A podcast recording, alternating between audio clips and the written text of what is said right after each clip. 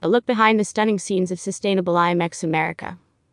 This takes behind the scenes to new levels.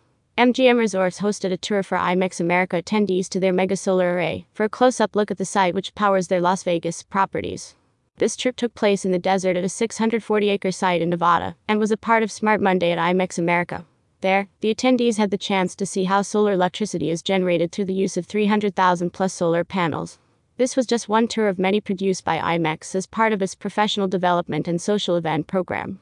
The trip to the 640 acre site in the desert was part of Smart Monday, powered by MPI.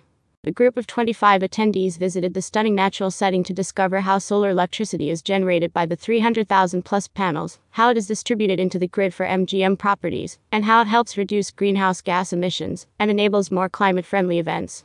IMEX America is currently taking place at MGM Property, Mandalay Bay, from November 9 11. The tour was just one of many produced by IMEX and its various partners as part of its professional development and social event program, marking the 10th edition of the world leading trade show for the global business events industry. News is a media partner for IMEX America.